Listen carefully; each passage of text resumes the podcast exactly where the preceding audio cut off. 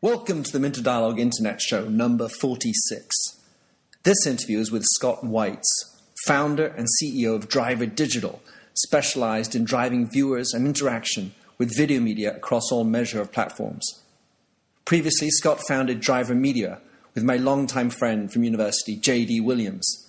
We all know that video is a hot commodity online. Great video is hotter still, especially when you know how to distribute it. If you're curious about that, you'll want to listen up to Scott. Enjoy the show.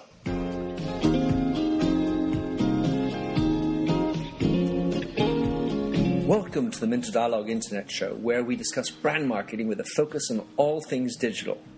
I am Minter Dial, author of TheMyndset.com. That's T H E M Y N D S E T, where branding gets personal. You'll find the show notes on the blog for the upcoming interview. Let's cut to the quick. Enjoy the show. Hello, and welcome to the Minter Dialogue Internet Show. I'm on Skype, so bear with us on technical issues. On the other end of the line in New York, I have a, um, the partner of a dear friend of mine, JD Williams. And so, Scott, tell us who you are and what you do. Uh, so, I'm the CEO of Driver Digital and the founder of Driver Media. Uh, your partner, your uh, your friend from Yale and I started Driver Media about 12 years ago. We produce uh, television commercials for some of the world's leading brands. We work for some of the largest agencies in the world, from BBDO to McCann Erickson, etc. We work the brands that we work with. Uh, over the years that we've been in business are certainly global brands from uh, Pepsi, Coke, AT&T, uh, Pantene, from uh, Pant we work for J.C. Penney. Uh, this certainly in the United States. Over the course of our businesses, we work with some of the biggest stars in the world. We work for uh, we worked with Canon Cameras and their relationship with Maria Sharapova. We used to work with Tiger Woods a lot more than we do now. With his relationship with General Motors, Surely. we uh, currently are working on uh, some work with Ellen DeGeneres with her relationship with J.C. Penney. So we really began creating television commercials and about 12 years ago. We were like a, a standalone, independent agency production department similar to a production department that you would find inside of a company like BBDO. But uh, we took that out, allowed other people, at other agencies and corporations directly to tap into it, and we expanded the skill set uh, aside from just overseeing production companies throughout the world and executing campaigns on behalf of brands, we began to have direct production, music capabilities, etc.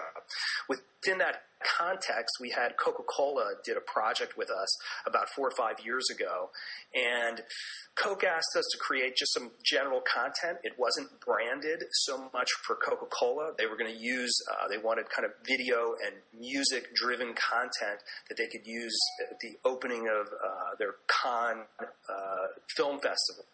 And also being able to use this video inside of bars and nightclubs around the world.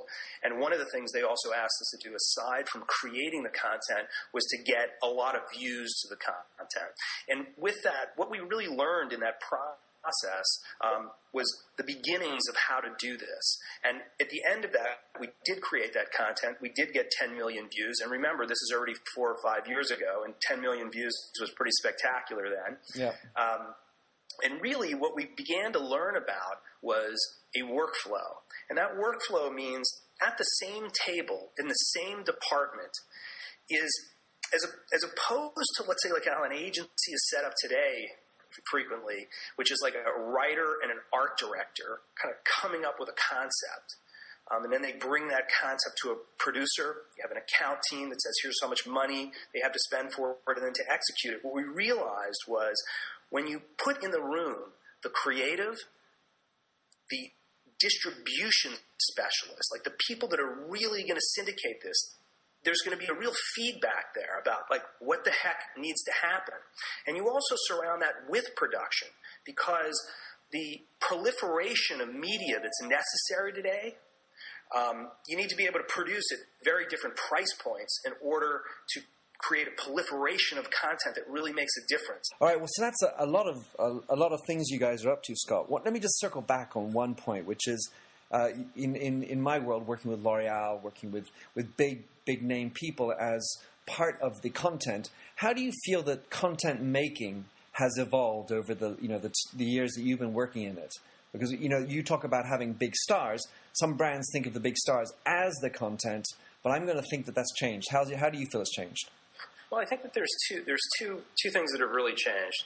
I mean, certainly in terms of uh, in terms of let's say like L'Oreal, like we happen to represent in our YouTube network uh, people that help you know stars basically, but they're you know that, that have eight million views in the United States alone per month that are watching them every month. So what a star is has really changed. And these people are done this out of their, you know, out of their house, and they really have real viewers watching about this subject. So certainly, what a star is, I think, has really changed. I think also as far as like, as far as the creation of content, we live in a world right now that you can create high quality content for a fraction of the price that many of us grew up creating content for, uh, both from terms of recording it, meaning great DSLR cameras with great lenses, get great quality, editing it, etc. So those things have really changed. And uh, if you're a brand, then how do you make that decision between the expensive, you know, well-known Hollywood star and this uh, girl in, in a in a computer room in Seattle?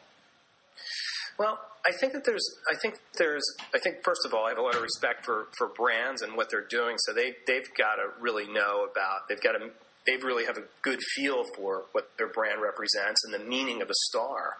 But they also could make a decision to say, what is the meaning of having somebody who has an authentic audience, people that really know them, and having that person utilize your product uh, and utilize their authenticity to give your brand authenticity. And really, also, what we've learned to do over time is set up key performance metrics that we really study closely. Like, what are you look? And I'm sure brands do this as well. But what are you really looking? for the content to do and perform and set up measures for it and see is it is it really being effective i mean certainly I'd say the value of some of these not new stars is authenticity. Mm-hmm. They really what makes them tick, what makes them tick with their audience is that they their audience feels this is a really authentic person. So when that person endorses whatever your product is, I think I think it's worth a lot. Yeah, well, do, do, do you not feel, or I sort of feel anyway, that when you when you buy a Hollywood star, uh, where there's a contract and there's many millions going with it, brands and consumers, by extension, uh, they're buying a uh, an institutional voice where the Hollywood star is programmed to say these good words and the, uh, love this product. Yeah, thanks to the million dollar check I have. Whereas the authenticity of the small, you know, quote unquote, less big star is that they, they, they still have an autonomy in what they're allowed to say or at least that's the impression. Absolutely. I mean, I think that there's a real truth to it. I can say from working with these people, they won't say what they don't believe. It's a different, you know, we do deals with big stars and little stars and and what I would say is, is that a lot of let's say the more YouTube type stars who you're really focused on a much younger audience take their authenticity extremely seriously and um, and I think that you get a very valuable endorsement when they engage with it. That's really cool. I think one of the other things that a brand, pardon? No, no, go ahead, continue. I think one of the other I think one of the other things that we've learned at our offices as we've kind of grown our audience from zero to you know billions and billions of views or monetizable impressions a year is that the reason why also a less expensive price point in creating content could be very effective for a brand is what we've learned is when you somebody when you create the content let's say that you're going to create it and not engage with somebody who already has the audience or you're going to create content that goes along with that person. Well that gives you the opportunity to connect permanently with that person that came to view your content. So if your own content is created correctly and you're asking the audience looking at it in a very simple way to subscribe or share, that means that that audience is coming to you. And next time you post and share, you can get directly back to an audience that, that you know likes you without paying for media uh, buying again. So, yeah, Scott, one of the things that you're saying is that you've got these uh, engaged, more or less loyal subscribers. One of the things that fascinates me when I spoke with JD about your, your, your whole vision and what you're up to is your ability to garner a, uh, a distribution system for content. Can you talk us through how you've got that going and how can brands take advantage of that? Sure. I mean, in in our offices, we're very focused on you know kids and female demographics, and that means that what we're doing is is we're aggregating a tremendous amount of, of content, but content that has a lot of views. A lot of these people are in YouTube. They have a tremendous amount of views, and by being represented by Driver, uh, what they get from us is certainly um, introduction into brands that that can help help uh, advertise across their properties or brand integrate with them. And certainly, what a brand gets is a company that really knows how to produce and manage that relationship so the brand gets what they need out of it certainly we aggregate content there, and then likewise we create some of our own content. And through the course of the last year and a half, we're up to about 4.5 billion monetizable impressions uh, over the course of a year, and we're continuing to grow every day and grow in subscribers and viewers. And I think that what a brand can certainly get at that is our ability to integrate them or put their pro- put their advertising alongside really authentic content and even you know help them execute really well either with that content, brand integrating into it, or creating content that goes alongside of it that only works for the brand. Um, so and no, I think we obviously have a lot of experience doing that. So, in, in essence, a brand, you're not going to be able to buy your audience, or sorry, you're not going to be able to have your network necessarily become fans of your product, but you can use the network to distribute content. I mean, because at the same time, you have people who are bloggers who are, could decide that I like this product from a L'Oreal lipstick or whatever. But sure. that's that's one kind of content is branded content. The other one is I have video that I want to distribute. Uh, what are the options that you can propose to brands in terms of uh, you know integrating into your network? Sure. I mean, to, to, your point, we can really work with you in a lot of ways from advertising, I mean, straight like, you know, banners and pre rolls across the content, brand integration into the content, and then creating its own content or working with content that they've already created and driving and utilizing the t- techniques that we use to drive views and subscribers to our content. We could use against uh, a brand's content and guarantee them a certain audience. We could also offer them integration into our audience. Let our audience drive traffic to their content and really just creating great audiences and great views and big potential for subscriber bases, etc. All right, so can you talk us about your the metrics? You've got a lot of metrics and a whole back office that's of interest. Can you talk us through just you know the, what what does that look like? Well, certainly there's there's there's metrics that brands always want performance on that we're certainly of. But from our own network and growth, we're always concerned with we're concerned with a lot of different metrics, but some of them that really matter to us are certainly watch time. We want to make sure that if we, if we get a viewer to see something, we want to make sure seeing all the way through. And if they're not, we want to make sure that our teams in real time are fixing that, making sure that we're giving that viewer a great experience. Two, we also want to make sure that when they get, get done with one video, that, that they're seeing another video. If they don't really watch a particular video and they're not going to the next one, it's a series we may not continue. We're really concerned with making sure that their the watch time is through and full and that they're getting to the next video. Watch time is really important also on, on platforms like YouTube, considering their main algorithm right now is based on watch time. So if you're getting a big watch time, what they do then is they suggest it to people that are watching similar content. And that suggestion box from YouTube can drive a tremendous amount of traffic. So we want to make sure that we have watch time, su- subsequent viewing, and then certainly we want to see the percentage of that audience that winds up subscribing. Because if they subscribe to us, when we post content again, it automatically goes into their inbox. So that's a value to us. So I'd say around those three key performance indicators is is those that's really important to us. That sounds great.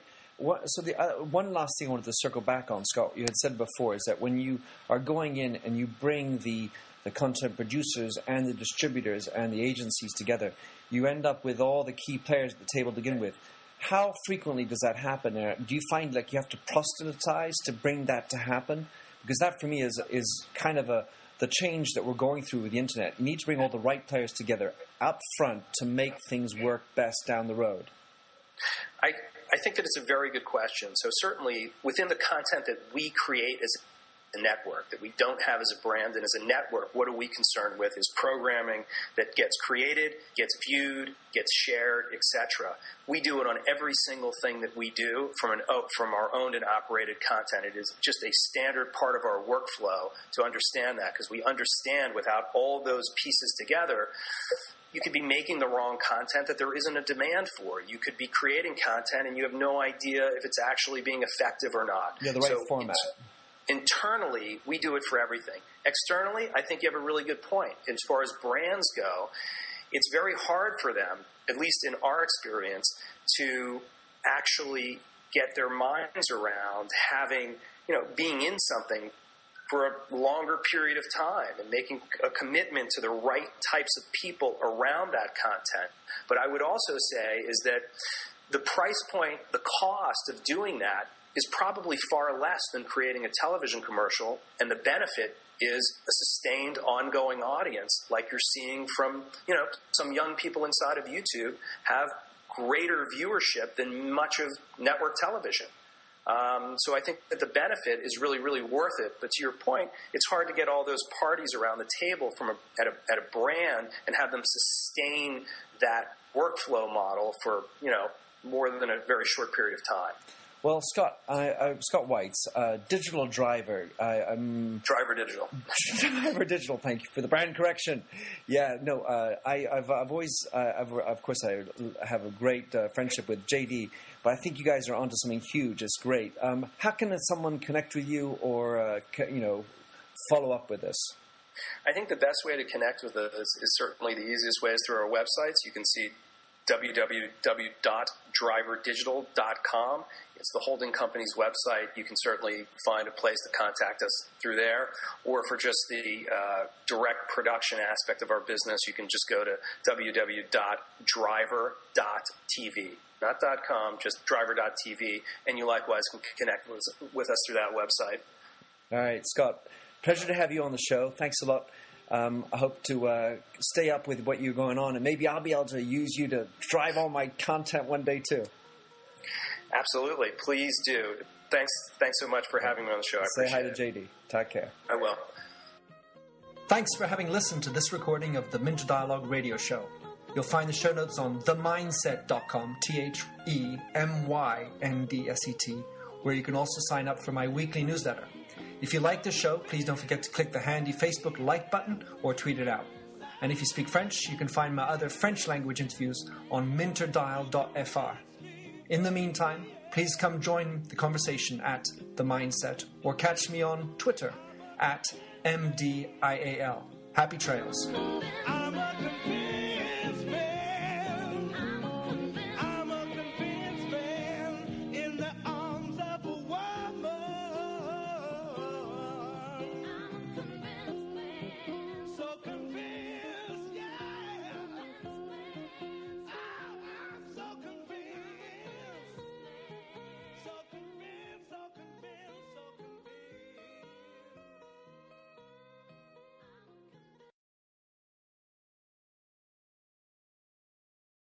The world's best known investor and Wall Street expert Warren Buffett once said, Wall Street is the only place that people ride to in a Rolls Royce to get advice from those who take the subway.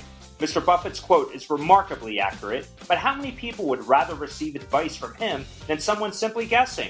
Welcome to Buy, Hold, Sell, your single source for Wall Street knowledge and profitable guidance. Please join me, Todd Schoenberger, and fellow trader Tobin Smith, as well as host Veronica Dudo for a podcast known to move the needle for investors. Tobin and I are seasoned Wall Street executives with deep investment experience, and we are prepared to share our advice to those who choose to listen. Download Buy, Hold, Sell today on the Evergreen Podcast Network or your favorite podcast channel.